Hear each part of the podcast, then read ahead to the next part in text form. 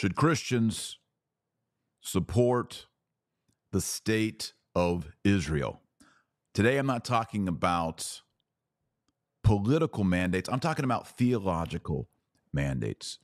Is there a theological obligation for Christians everywhere to support the state of Israel? Today's Dr. Taylor Marshall podcast is going to be a little spicy, little hot. I suspect there will be people fired up. And I will do some Q&A towards the end. So if you're fired up, I want you to chime in, do some Q&A. I am live right now on Twitter, Facebook, YouTube, everywhere. So let's get into it. Do Christians have a theological and moral obligation to support the state of Israel? Well, this debate centers primarily on a form of theology called dispensationalism. What is dispensationalism? Dispensationalism was started in the 1830s by this man right here. That's John Nelson Darby. This is in the southwest of England. He was with a group called the Plymouth Brethren, a small Protestant sect. And if you're a Christian from Eastern Orthodoxy, Catholicism, Lutheran, Calvinist, Presbyterian, Dutch Reformed, any of these kind of more historical understandings, the theology of Darby does not fit. I mean, the basic understanding of the relationship between God's plan with Adam and Eve up through Noah and Abraham and Moses and David and the prophets, and then John the Baptist preaching the coming of the kingdom, and then boom, the Messiah, the Son of God, coming onto the scene, teaching for three and a half years, suffering the passion, the crucifixion, the death, rising on the third day, and commissioning the apostles with a church, an ecclesia in Greek. That is the traditional understanding of what we call redemptive history. The dispensationalists understand that primarily God's chief plan, coming again from Darby, here's Darby back on the screen. God's plan A was always the children of Abraham. Whereas the more traditional covenantal understanding of redemptive history in the Bible is that God's plan with Adam and Eve was to redeem all of mankind, every tribe, tongue, and nation. That was the intention from the beginning and that he chose one nation descending from Abraham, Israel, the Jews. He chose one nation as a safe place, you could say, as a landing pad for his divine son, Jesus Christ, to be born and to live and to redeem not just the Jews, the Jews first, but also the Gentiles, the non Jews, all nations. That's a more covenantal understanding of redemptive history, and it is the majority position in Christian theology. What Darby did is he saw history in, it's called dispensationalism, dispensations. And so dispensations are chopped up. Here's an example of various dispensational there's got the seven or eight step, you got the four step, you got the three step, at the bottom, you can kind of see covenantal. That's just Old Testament, New Testament. Old law, new law. That's how Thomas Aquinas talks about it. That's kind of the more Catholic historical understanding. Whereas the dispensationalists are chopping up things a lot more. And here's where it gets interesting with Israel. If God's intentional, original plan A was for Israel, and Darby reads the New Testament and he realizes that the majority of Jews in AD 33 did not have faith and accept Jesus Christ as their Messiah. Many did. Peter, Paul, Stephen, the apostles. There was thousands baptized on Pentecost in Acts chapter 2. The majority did not. And so for Darby, that's a problem and so he said God paused plan A and he, he brought in a parenthesis. This was a parenthesis in God's plan that was for the non Jews. And it, the parenthesis is called the church. And for Darby, instead of having a covenantal sort of progressive, linear understanding of the Bible, there's this parenthesis now in redemptive history, and that's the time of the Gentiles. And eventually, God will unpause or end the parenthesis, and he'll bring back the plan, the original plan for the Jews. And that's going to be an end time scenario.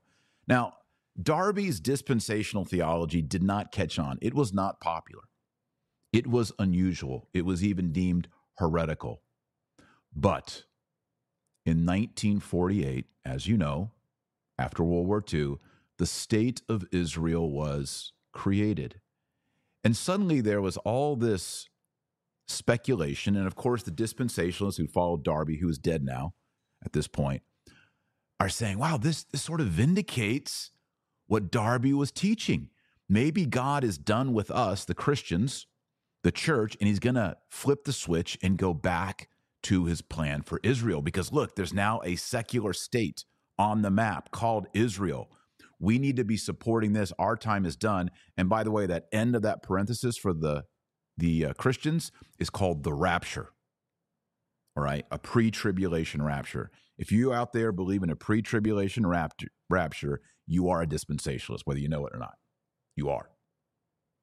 This is why Catholics, Eastern Orthodox, and most Protestants do not believe in a pre trib rapture because they do not follow Darby. Darby is the one who creates this. And you can see this in these charts, right? And by the way, there's a lot of disagreement amongst dispensationalists. Here's all the different varieties of dispensational. But the key point is in the 1950s and 60s, the theology of Darby becomes more popular. And in the 80s, Jerry Falwell, the televangelist, jump on the theology of Darby and they push dispensationalism. And this is when in the 80s, this is when you have all this discussion about, you know, 88 reasons why the rapture will happen in 1988. You have televangelists saying, send me all this money and I'll send a portion of it to Israel. We need to fund Israel. We need to support Israel. It all goes back to this aberrant theology of John Nelson Darby with dispensationalism. And the whole idea is God is about to be done with us, non Jewish Gentile Christians. And now we need to put all of our resources into the state of Israel. So now that I've explained the history and the theology of dispensationalism from John Nelson Darby, also, I forgot to mention the Scofield Bible, which was very popular, especially in the 80s and the 90s. The Scofield Bible was deeply dispensational. So between Jerry Falwell and the Scofield Bible, the dispensationalist movement took root in America. And right down the street from me, Dallas Theological Seminary became the seminary of dispensational theology. So much so that really, if you're in the Pentecostal movement, if you're in a Bible church, a mega church, and some Baptist churches, you have been receiving for years dispensational theology. So when you talk to these dispensationalists, whether they know they're dispensational or not, we call them dispies. When you talk to the dispies and you say, should we be sending money, guns, everything we got to Israel? They will say yes, and they won't give you a political answer. They will say it's in the Bible, it's prophecy, it's fulfilling the prophecies. We are coming, they don't maybe know the theological language, but they think that they're coming to the end of the dispensation of the Gentiles and they're going to be raptured out, and God is going to bring in this new dispensation of Israel. Now, there are some things in there that have parallels to truth. For example, in the Catholic Church, uh, it goes back to the earliest church fathers. I recorded all this in my recent best selling book, Antichrist and Apocalypse. This is a Catholic commentary. Number one, Catholic number one commentary on the book of Revelation currently, and it's from a Catholic point of view. I go through the church fathers, early saints, Old Testament, New Testament, and give a an outline of what all the early Christians believed about the Antichrist and the apocalypse. The book also includes a line by line, verse by verse commentary on the book of Revelation. I'll send you a signed copy if you go to patreon.com forward slash Dr. Taylor Marshall. You can also get it Audible, Amazon, wherever books are sold. The there is a Catholic conviction that at the end, all the Jews on earth, all the Israelites on earth will have a mass conversion and will be baptized and will enter the church under the reign of the Antichrist. This has to do with the prophecy, the two witnesses in Apocalypse chapter 11, Enoch and Elijah. It's all there in the book I just mentioned. So the idea that the Jews will return at the end is something that I think the entire every Christian has always believed, and it's in St. Paul. It's also in the Apocalypse. I'm going to go into those verses too if we have time today. But the idea that there's this dispensation and this on off, on off switch is not good. I would say it is heretical. And I want to look at some of the verses right away over what is Israel. That's the question. Today, because there is a place on the map called Israel, people read their Bible, and when they see the word Israel, they might wrongly think, oh, it's talking about what I see in the Middle East from 1948. But St. Paul in Galatians, actually, I want to do the Romans one first. In Romans, St. Paul talks about Israel and Gentiles and Jews and all that, and he uses an analogy that's really helpful. It's the analogy of the olive branches. So in verse 16, this is Romans chapter 11. For if the first fruit be holy, so is the lump also, and if the root be holy, so are the branches. And if some of the branches be broken, and thou, being a wild olive, are engrafted in them, and are made partaker of the root and of the fatness of the olive tree, boast not against the branches, but if thou boast, thou bearest not the root, but the root thee. So what's going on here? He's saying, look, if you're a Gentile, he's writing to the Romans, right? The Romans are Gentiles. If you, as a Roman, have been engrafted into the olive tree by your faith in Jesus Christ, you're justified. Do not boast against the branches that have been broken off.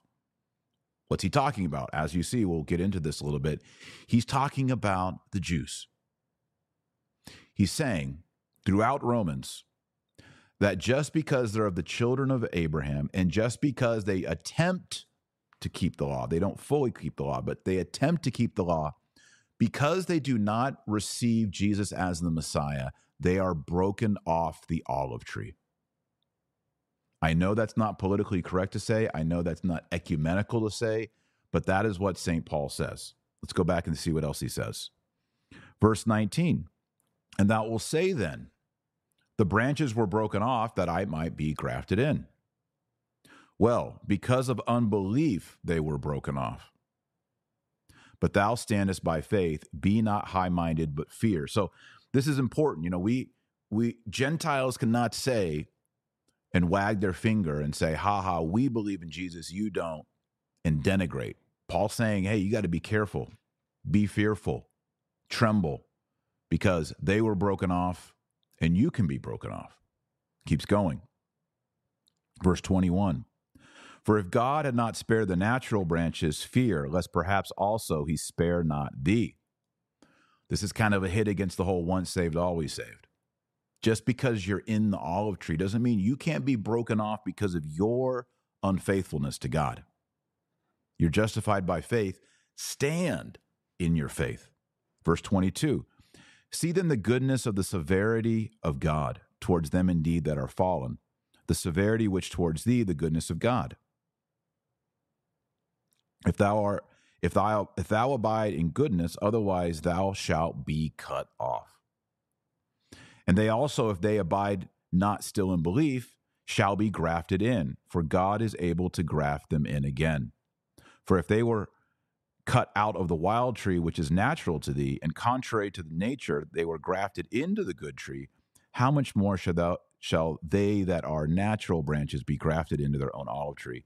For I would not have you ignorant, brethren, of this mystery, lest you be wise in your own conceits, that blindness in a part has happened in Israel until the fullness of the Gentiles should come in. What he's saying is there's one tree Darby and the dispensationalists would say there's Israel and there's church. Two dispensations, two covenants, independent. That's not what Paul's teaching in Romans 11. There's one olive tree. It's been there since the time of Adam and Eve. It is the faithful elect, those who are redeemed, those who have faith in God and promise in the coming of the Messiah. Those who do not accept the Messiah, Jesus Christ, are broken off the olive tree and removed. Then God, through a miracle, takes Gentiles, non Jews, and he grafts them into the olive tree.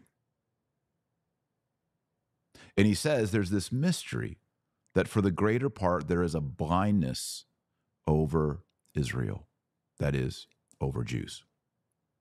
That is the New Testament, that is the apostolic, that is the Pauline understanding of the people of God, of the church of Israel. We see this also in Paul when he's talking to the Galatians, also Gentiles. In verse 13, I mean, this, this passage here shatters the dispensational argument.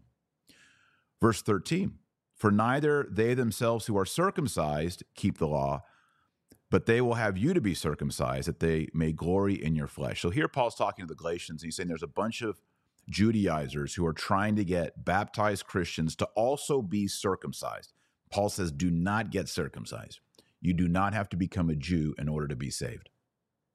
Verse 14, but God forbid that I should glory save in the cross of our Lord Jesus Christ, by whom the world is crucified to me and I to the world. Verse 15, for in Christ Jesus, neither circumcision availeth anything, nor uncircumcision, but a new creature. So Paul here is saying it doesn't matter if you belong to the Old Testament law, which entails circumcision for entry. What matters now that Christ has come, he's incarnate of the Virgin Mary, he's died on the cross, he rose on the third day. What matters now is that you are a new creature in the new creation of Jesus Christ, who rose on the first day of the week to signify a new creation with him as the new Adam in a new covenant. This is what Paul's teaching us in Galatians. Verse 16. And whosoever shall follow this rule, peace upon them and mercy and upon the Israel of God. He just said above in Galatians that those who seek justification by circumcision and fulfilling the law are accursed by the law. But those who have faith in Jesus Christ receive grace and peace and mercy. So, here, who is the true Israel of God? The church. The universal church is the true Israel of God because she is faithful to the bridegroom, Jesus Christ. She is made alive through the justifying grace of Jesus Christ. That's the whole message of Galatians. So then we go to verse 17. From henceforth, let no man be troublesome to me, for I bear the marks of our Lord Jesus in my body. By the way, the Greek there is stigmata for marks. Interesting. Verse 18 The grace of our Lord Jesus Christ be with your spirit, brethren. Amen. So there is St. Paul, both from Romans and Galatians, describing how we really have one entity. You can call it Israel, you can call it church. And that's why Catholics refer to the Catholic Church as the New Israel and the New Jerusalem. And if you read the book of the Apocalypse, the book of Revelation, the whole point of the book, the ending of the book of Revelation, is the New Jerusalem, not the Old Jerusalem. In the book of Revelation, the Old Jerusalem gets destroyed.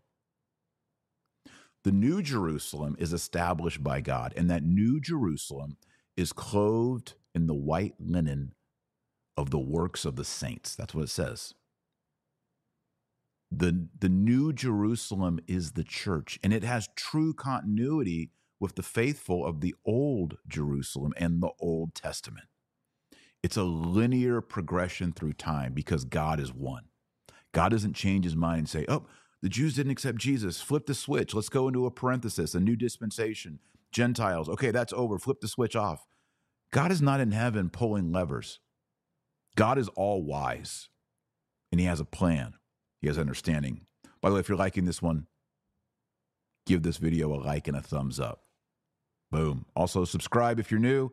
Hit the button, subscribe, hit the bell, be notified for future content. I want to go back into the Gospels because you might be thinking, well, that's Paul. Anytime someone, by the way, says that's Paul, and Jesus, you got heresy on your hands. But I do want to go into our Lord and Savior Jesus Christ's teaching on what it means to be truly an Israelite, truly a child of Abraham. Matthew chapter 3, verse 9. And think not to say within yourselves, we have Abraham for our father. So you got people at the time of Jesus, and they're saying, well, I descend from Abraham. I have Abrahamic DNA in me, so I get a pass. Jesus is saying, You don't get a pass for saying, Oh, well, we're children of Abraham. We have Abraham as our father. For he says in the next half of the verse, For I tell you that God is able of these stones to raise up children to Abraham. Luke chapter 3, verse 8 also says the same thing. Bring forth therefore fruits worthy of penance and do not begin to say we have abraham for our father for i say to you that god is able of these stones to raise up children to abraham.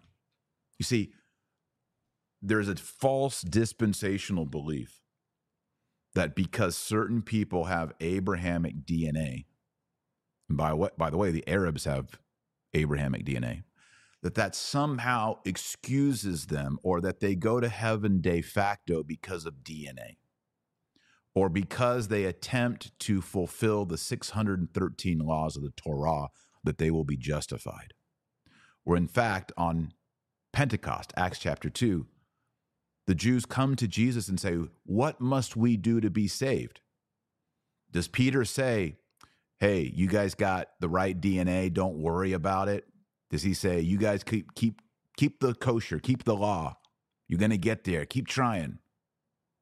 Is he ecumenical in that way? No. Peter says, "Repent and believe in Jesus Christ. Be baptized and receive the Holy Spirit." Acts 38, 238, Acts 239. For this gift is to you and your children Peter holds forth the only way to remain not broken off from the olive tree, but to stay grafted in the tree and to have the vitality of the plant flowing into you. I am the vine, you are the branches, Jesus says, is to repent, believe, and be baptized and receive the Holy Spirit. That is straight up New Testament, right out the Bible. That is a covenantal understanding of salvation, a covenantal understanding of the Bible, and a covenantal understanding of redemptive history from Adam and Eve all the way up through the prophets, John the Baptist, Jesus Christ, and then his commissioning of the apostles to extend and establish the church, first in Jerusalem, then in Samaria, and then to the ends of the earth. That's Matthew chapter 28. Now, within the Catholic tradition, we also have many popes stating, because there was all this talk in the 1800s and 1900s, maybe there should just be a pure ethno state that's Jewish. And maybe that should be in historic Palestine, in Israel. Pope Pius X, this is going to trigger a lot of people. Trigger warning. Pope Pius X 1904 says, We are unable to favor this movement. We cannot prevent the Jews from going to Jerusalem, but we could never sanction it. The ground of Jerusalem, if it were not always sacred, has been sanctified by the life of Jesus Christ. As the head of the church, I cannot answer you otherwise. The Jews have not recognized our Lord. Therefore, we cannot recognize the Jewish people. And so, if you come to Palestine and settle your people there, we will be ready with churches and priests to baptize all of you, end quote. Very based. You see, the church of Jesus Christ, the branches that are connected to the Messiah, Jesus Christ, the Son of God, their chief concern for the Jewish people is not to give them land, not to give them helicopters, missiles, guns, Pius X says it right here. We'll be there waiting for you with churches and priests ready to baptize you. Because Paul VI is thinking I mean, sorry, Pius X is thinking like St. Paul. I said Paul VI. Man, that was a slip. Pius X is, is thinking like Paul. What is the desire of Jesus Christ for the Israelite people? The desire is their baptism. What Peter, the very first pope, said repent and be baptized, believe on Jesus Christ, and you will receive the gift of the Holy Spirit. This is for you and your children. That is straight out the Bible, Acts 2 38 through 39. And we see Pius X saying the exact same thing. The heart of Christians, the heart of baptized people, the heart of people who know Jesus Christ should not chiefly be thinking about a political solution. Why? That was the error of Judas Iscariot. Judas Iscariot was disappointed that Jesus was not manifesting a political movement in order to rescue the Jewish people.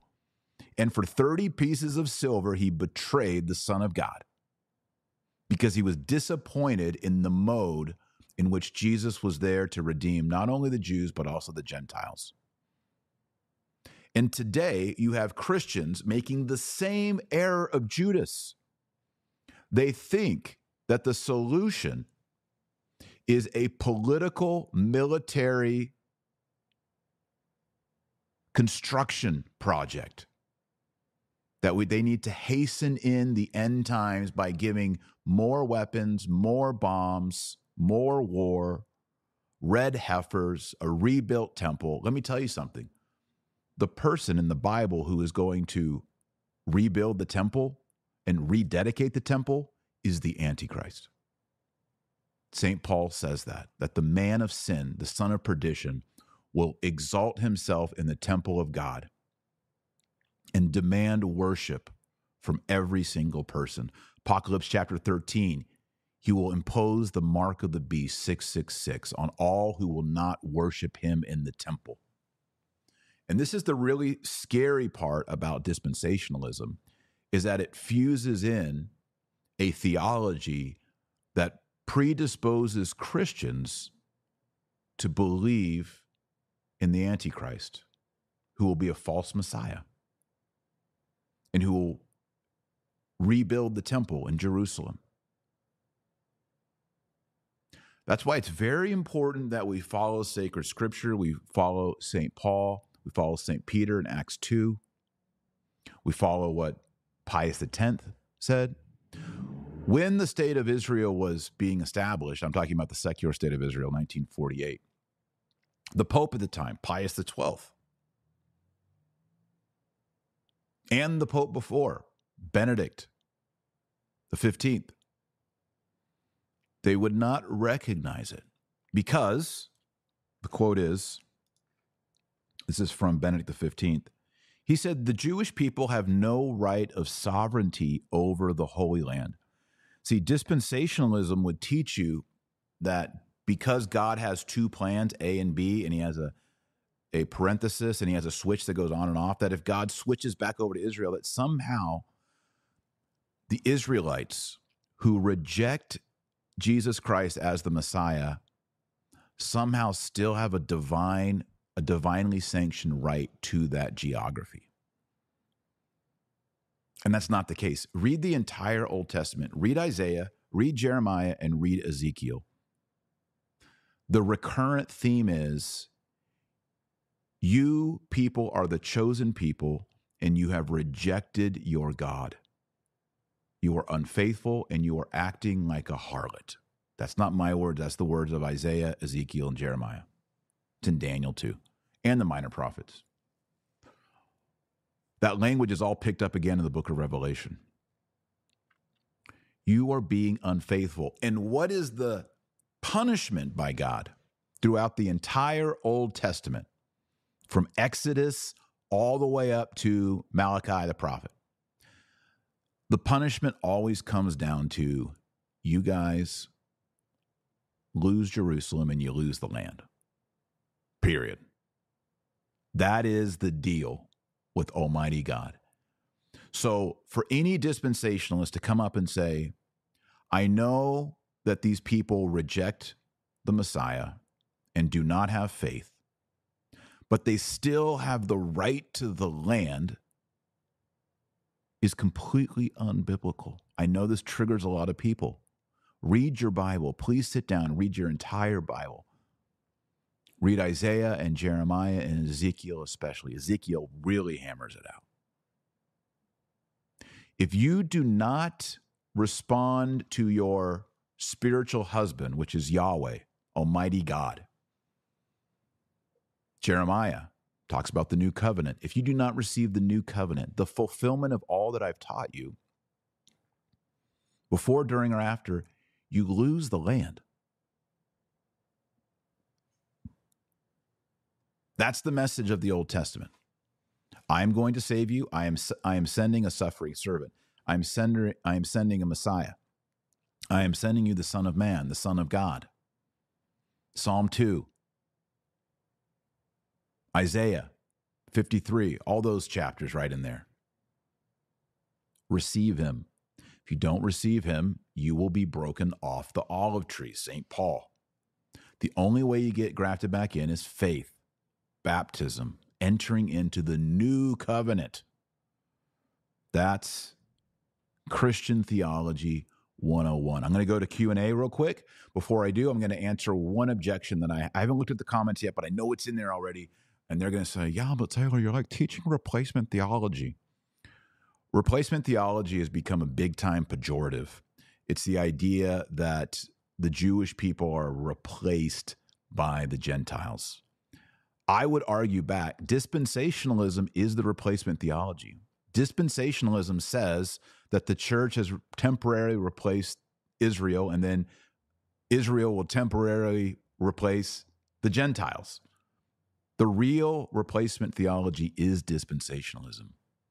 The classic testamental or covenantal understanding of the Old and New Testament is linear. We don't believe that the church replaces Israel. We believe, as Paul says in Romans chapter 11, branches are being grafted into the true Israel, into the new Jerusalem every single day through baptism and through faith, through entering into the new covenant. And on top of that, there is the Eucharist. The one time Jesus teaches the new covenant, he says, Take, drink. This is the chalice of the blood of the new covenant. That's when he talks about the new covenant, when he establishes the Eucharist. So to be in full communion with Jesus Christ is to be a partaker of his body and blood. That's why he instituted this mysterious, beautiful sacrament hours, less than 24 hours before he died on the cross. He wanted to unite the Eucharist with his death because the Eucharist presents his death throughout all ages. All right, Q&A.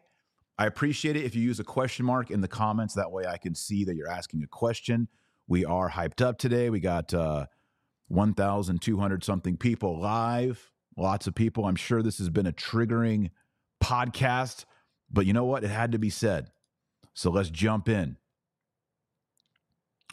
Comments and questions. Josephine says, I'm so confused. How about the commandments which says, Thou shalt not kill? How can the same God order Israel to kill civilians even in Palestine? Well, I think we have to be very careful about commanding killing and all that. But we have to also remember that in the Old Testament and in the New Testament, there is sword bearing. The idea that from Adam and Eve until the end of time, God is a strict pacifist and there is no violence is not part of Christianity. Quakers believe that with their oatmeal, but Catholics, the Eastern Orthodox, uh, do not believe that we are a pacifist organization. That being said, there is also the problem. This is sort of your radical weirdo dispensationalists right now. Well, they'll just say, "Yeah, nuke every every Palestinian, and we need a hundred percent Israelite ethno state. That's God's will." No, hard pass on that. H to the no. And then they'll say, well, that's what the Bible teaches. No. All right, back into your comments and into your questions. Ito says, I think Christians should support peace, not Israel nor Islamists. Yes. I think if we had followed the advice of Pope Pius X, just to put his quote back on the screen here, we cannot prevent the Jews from moving to going to Jerusalem, but we can never sanction it. The ground of Jerusalem, if it were not always sacred, has been sanctified by the life of Jesus Christ. As the head of the church, I cannot answer you. Otherwise, the Jews have not recognized our Lord. Therefore, we cannot recognize the Jewish people. And so, if you come to Palestine and settle your people there, we will be ready with churches and priests to baptize all of you. You know, if we had followed that advice and not created an ethno state, the war would not be happening or any of the previous wars and the death and the destruction. I know the answer or the objection to this is well, then where will the Jewish people be safe? And the answer is Jewish people can be safe in various places throughout the world. It doesn't necessarily need to be in the most dangerous situation of which it currently is.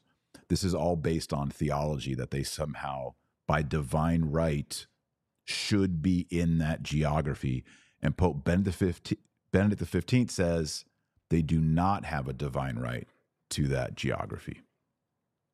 Good question. Love it.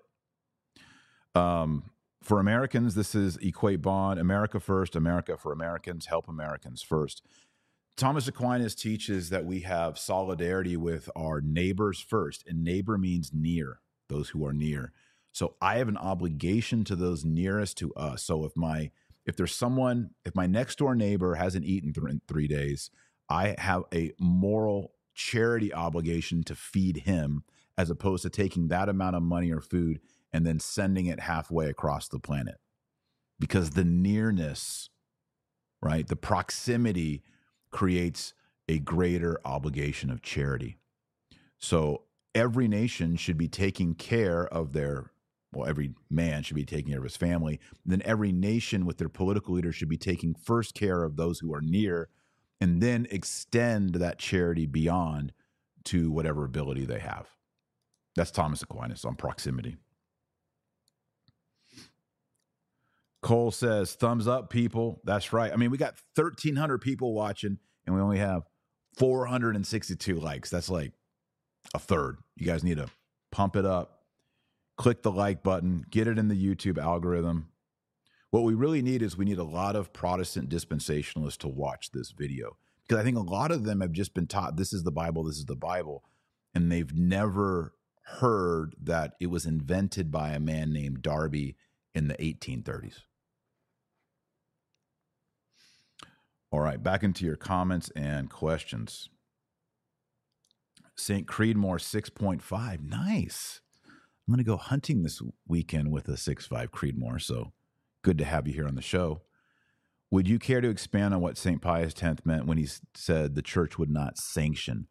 Yeah, remember, it's the church's belief that the holy places of Jesus Christ, sanctified by Jesus Christ, belong to the church. So the tomb of Jesus, the Holy Sepulchre, belongs to the church uh, not to Jewish people, not to Muslim people, not to pagan people. It's our property. The same for all the holy places in Jerusalem. We make pilgrimages to these holy places. Like I've made a pilgrimage to the Holy Sepulchre, to Nazareth, to all of to the Jordan River, all of these sacred places.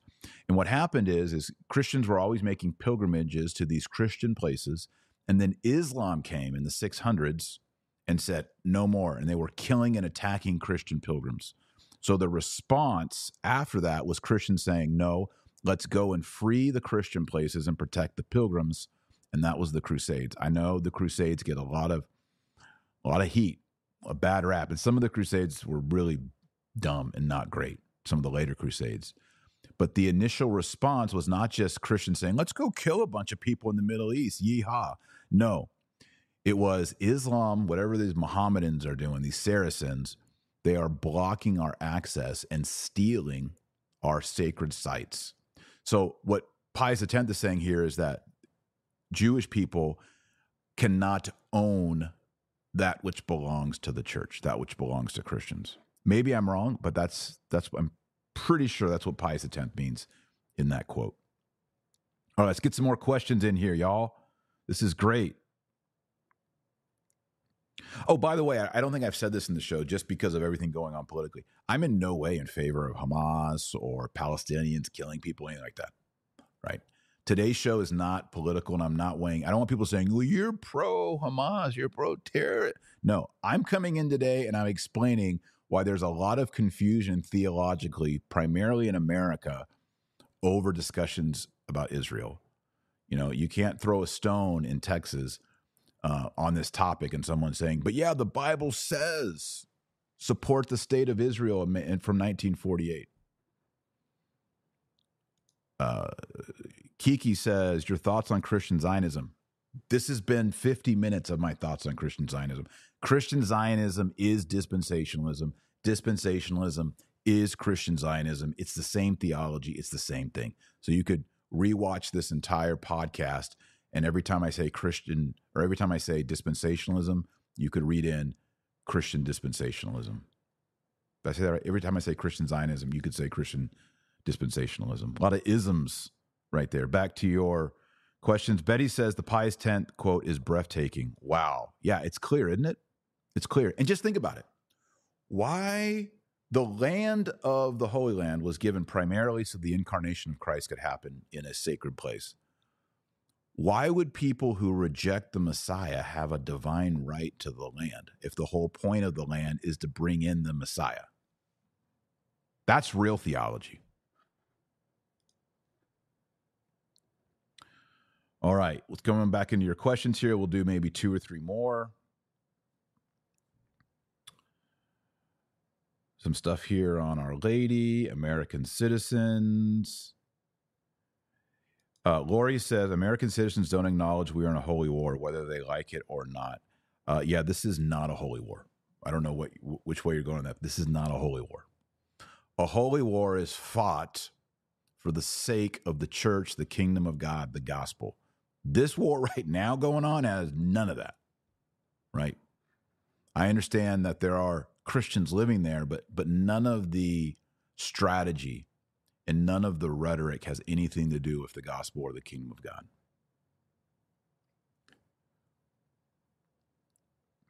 What does all Israel mean? was asked in the comments. All Israel, especially when Paul talks about it, all Israel is the completion, the universality of all who love God.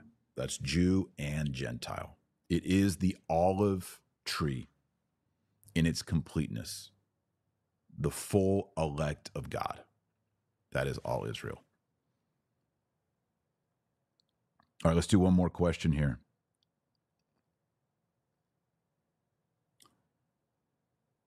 I wish I had more time to talk about the Antichrist. Because when you start to understand who the Antichrist is and what he's trying to accomplish, oh, that reminds me.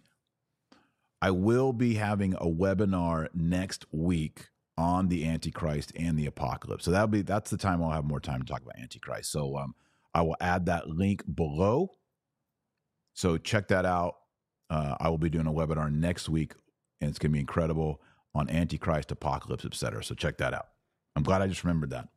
I'm like, how come I haven't talked more about the Antichrist? That's right. I'm doing a webinar next week on the Antichrist and the apocalypse. All right, one last question and comment. Uh, what is your opinion for America? Your opinion on how to get Americans to unite under God, given the plurality of Protestantism in USA? I got a really good opinion, a really good plan, and that is all of us Catholics have to be loving, gracious, smart enough, know our theology, to bring all of these Protestants into the one church. That's the only way to do it. You can't unite 45,000 different denominations of Protestantism. All right, uh, one last question. This is Laura Lee, this hits home here. I'm a child of a Messianic Jew, so I'm a Christian. However, I have some concern my Catholic schoolmates and their parents called me a Jesus killer. Are we going to come back to that? All right, Laura Lee, that's a great question. No, absolutely not. The Council of Trent taught officially that all of us by our sins killed Christ. Let me repeat that. The Council of Trent taught all of us by our sins killed Christ. Every time I commit a sin, especially after baptism, I am nailing the nails into the hands and feet of Jesus Christ. And remember what St. Paul said that the branches that have been grafted in, the non Jews, should not boast, talk down to those that were originally there, the Jews. We're saved by grace, we're saved by mercy. Trash talking is opposed to the gospel. And Paul teaches that explicitly in Romans chapter 11. So, yeah, uh, you're a messianic Jew, you're fulfilled as a as a Catholic, as a Christian. No one has any right to come and say you're a Jesus killer. That's an abomination. Thanks for that comment. Thanks for that question. It's a good one to end on. Thanks everybody for watching. I will look for the webinar next this coming week. It's going to be amazing. Please sign up for it. I know we are limiting it to the first, I think, 1,000 or 2,000 people. So there is uh, a limit on it. So when you see, you can click the link below, or when you see it on the channel, or you get an email, if you're on my email list, you can uh, sign up and reserve your spot. We're going to talk about the Antichrist. Who is the Antichrist? What does the book of Revelation say? The apocalypse, all of that. We're going to go through five major topics. So make sure you signed up for that webinar. And until next time, remember our Lord Jesus Christ says you're the light of the world and the salt of the earth.